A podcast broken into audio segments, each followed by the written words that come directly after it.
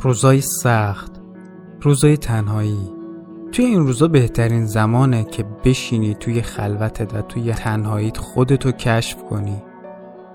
روزایی که توش باید به ارزشا و توانایی خودت پی ببری.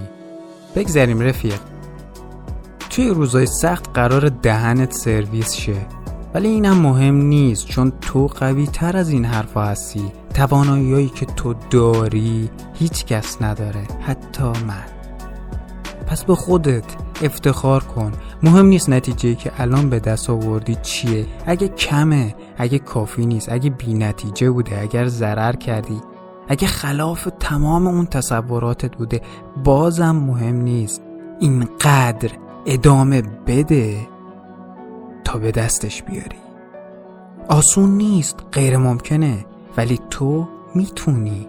چون تو شگفت انگیزی پس دو تا پنبه خوشگل از جنس باور بردار و بکن توی گوشت و حرف کسایی که بهت میگن موفق نمیشه گوش نکن.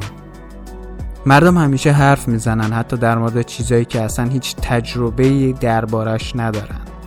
ولی تو ساکت بمون و با عمل توی سکوت به خودت اول و بعد به اونا نشون بده که شدنیه چون تو قهرمان زندگی خودت هستی.